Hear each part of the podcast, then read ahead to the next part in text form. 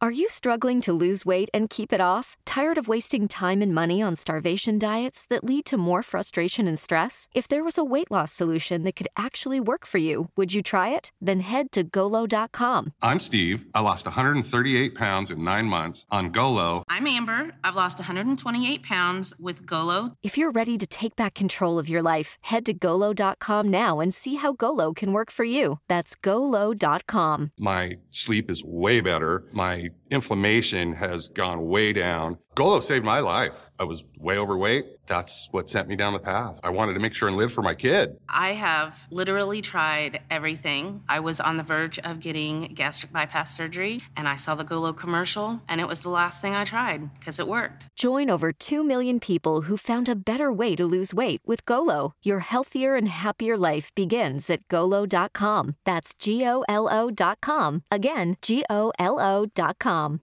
Neurodivergenza. Purtroppo sento ancora molte persone dire con sarcasmo: ecco la nuova moda della psichiatria. Affermazioni di questo tipo possono provenire sia da chi odia la psichiatria pensando a un'altra etichetta per darci psicofarmaci, ma anche da parte di chi ama, per così dire, la psichiatria e semplicemente pensa che le neurodivergenze non siano rilevanti per il lavoro di noi psichiatri. Forse anche perché non abbiamo farmaci casualmente che abbiano un'indicazione specifica al disagio che si può manifestare nelle persone neurodivergenti. Avete sentito bene quello che ho detto? Che può manifestarsi il disagio, eh? ma seguitemi se volete capire bene il mio pensiero. Ma per prima cosa, che cosa è una neurodivergenza? Beh, semplicemente è una modalità di funzionamento mentale, neurologico, in realtà, che è diversa rispetto alla maggior parte delle persone, quelli che appartengono al gruppo più numeroso ed omogeneo, che semplicemente definiscono quella che potremmo chiamare la neurotipicità. In pratica con il termine neurodivergenza ci si riferisce a una variazione naturale delle funzioni neurologiche e cognitive rispetto a tutto quello che è considerato il normale funzionamento del cervello, che lo voglio ripetere, in realtà è solo il più diffuso, che è una cosa molto importante da sottolineare. Per formulare questo concetto in ancora altre parole, le persone neurodivergenti hanno modi di pensare, percepire e interagire con il mondo che possono differire significativamente da quelli della maggioranza della popolazione, ok? Quindi, sino a qui, nessuna malattia psichiatrica, ok? Esempi di neurodivergenza neurodivergenza possono essere lo spettro autistico, la DHD, la dislessia, la discalculia,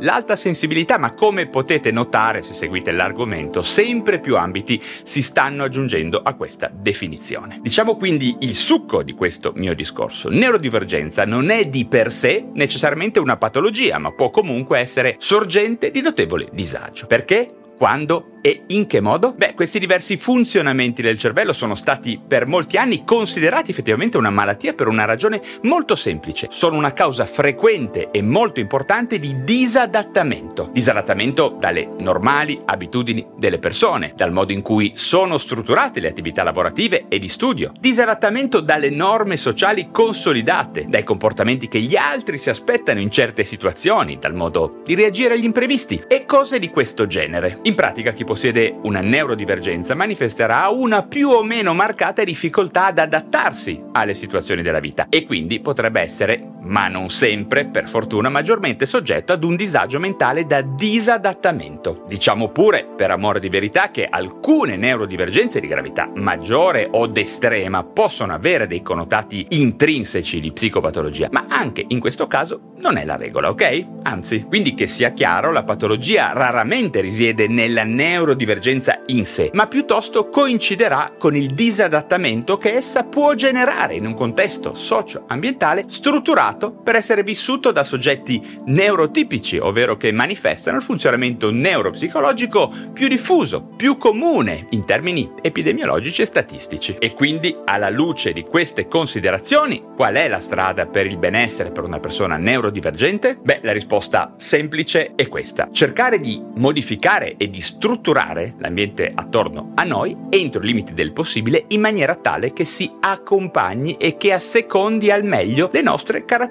neuropsicologiche. Ok, lo so, detta così sembra facile, ma in realtà è un problema che richiede tempo, intelligenza, consapevolezza e certamente margine di manovra. In realtà, per dirla tutta, la rigidità dell'ambiente e la scarsa propensione all'accoglienza e all'inclusività fa male a tutti e non solo ai neurodivergenti. E quindi ogni sistema sociale, per essere giudicato realmente umano ed inclusivo, dovrebbe essere rispettoso e accogliente rispetto ad ogni differenza, sia che venga definita o meno neurodivergenza, quindi sto parlando di razza, sessualità, convincimenti, attitudini, punti di vista, religione, eccetera. E quindi tutti noi sappiamo che cambiare il mondo attorno a noi, costruirsi il proprio ambiente è spesso fonte di serenità, no? Come diceva il famoso logopedista del re del film, mio il gioco, mio il campo e mie le regole. Ovviamente non sempre si riesce a crearsi il proprio personale ecosistema perfetto, purtroppo. Un esempio tipico è la convivenza di persone neurodivergenti in ambiti familiari non comprensivi, scarsamente accettanti le differenze e soprattutto che magari presentano altri casi di disagio mentale che non hanno avuto modo modo di consapevolizzarsi e di risolversi in tal senso. Beh, lì le cose possono prendere delle pieghe davvero pesanti, davvero importanti e destrutturanti per una persona. Ecco quindi un esempio classico, visto centinaia di volte persone che stanno male sino a che sono in famiglie che non comprendono e poi fioriscono appena lasciano l'ambiente familiare. Vi potrei citare mille esempi, non solo neurodivergenze, ma anche disturbi del comportamento alimentare, che alle volte spesso sono associati,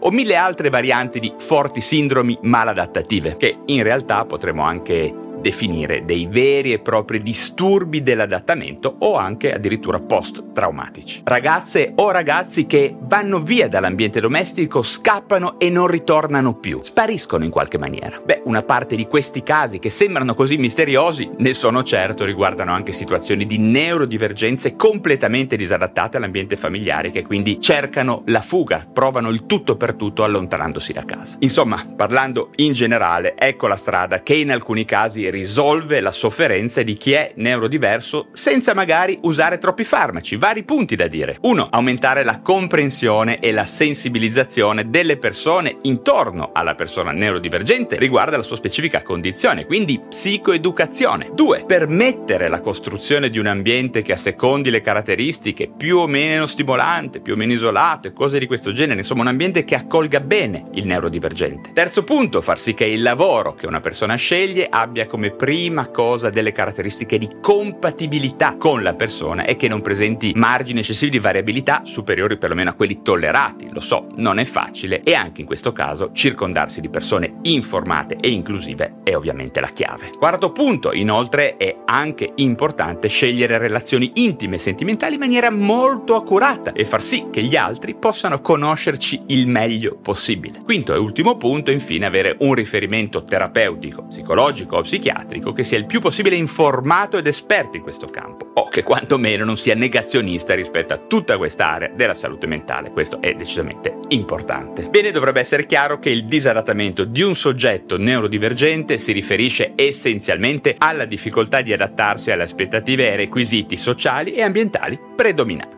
per cui la strada da percorrere sarà quella di una riscrittura, per quanto possibile, di questi requisiti. Ok? Che dite? Che ne pensate? Spero davvero di essere stato chiaro perché persone di questo tipo, spesso non riconosciute, sono ovunque intorno a noi e per anni sono state scambiate per bipolari, borderline, psicotici, tossici, mille altre cose. Sono ovunque intorno a noi e alle volte siamo noi, come diceva la famosa canzone di Frankie High Energy. Inoltre, spesso, lasciatemi dire, persone di questo tipo sono state imbottite di farmaci in assenza di indicazioni specifiche specifiche, sbagliando semplicemente diagnosi. Ah, cosa importante, non è che i farmaci non possano essere utili, ovviamente, certamente in alcuni casi sono non solo utili ma indispensabili. Il punto è, come sempre, conoscere bene chi abbiamo davanti per fare la scelta migliore per quella persona, in quel momento specifico della sua vita e in quel contesto specifico, ok? Ovviamente non sono per nulla contro gli psicofarmaci, lo sapete. Sono uno psichiatra normale. Bene, allora, come sempre ci siamo raccontati molte cose, spero davvero di avervi fornito informazioni di valore valore o quantomeno spunti di ragionamento, come sempre vi invito a dare un'occhiata anche al mio blog valerirosso.com dove ci sono un sacco di informazioni sulle neurodivergenze e come sempre vi ricordo anche di PsyQ, il mio libro in cui troverete tutta una sezione dedicata alle neurodivergenze con molte informazioni utili, sia che siate persone neurodivergenti, familiari, operatori o semplicemente interessati al tema. PsyQ lo trovate solo su Amazon cercando Valerio Rosso, vedrete il mio faccione in copertina. Ok, direi che per adesso è tutto, se aveste richieste o domande mi raccomando fatelo giù nella sezione dei commenti, sia che mi stiate ascoltando su YouTube oppure, lo sapete ormai, anche sul mio podcast Lo Psiconauta su Spotify, dove spero che sappiate che è possibile commentare le varie puntate del podcast e anche dare 5 stelle a chi se le merita. Bene, anche per oggi ho terminato, come sempre se vi sono stato utile sostenete il canale, la mia causa divulgativa con un like, se vi interessa la psichiatria iscrivetevi subito alla piattaforma digitale da dove mi state ascoltando e se siete dei veri fanatici delle neuroscienze abbonatevi al canale YouTube e sosterrete direttamente la mia causa di divulgazione. A questo punto non mi resta che salutarvi e come sempre ci si rivede presto per parlare di un nuovo argomento.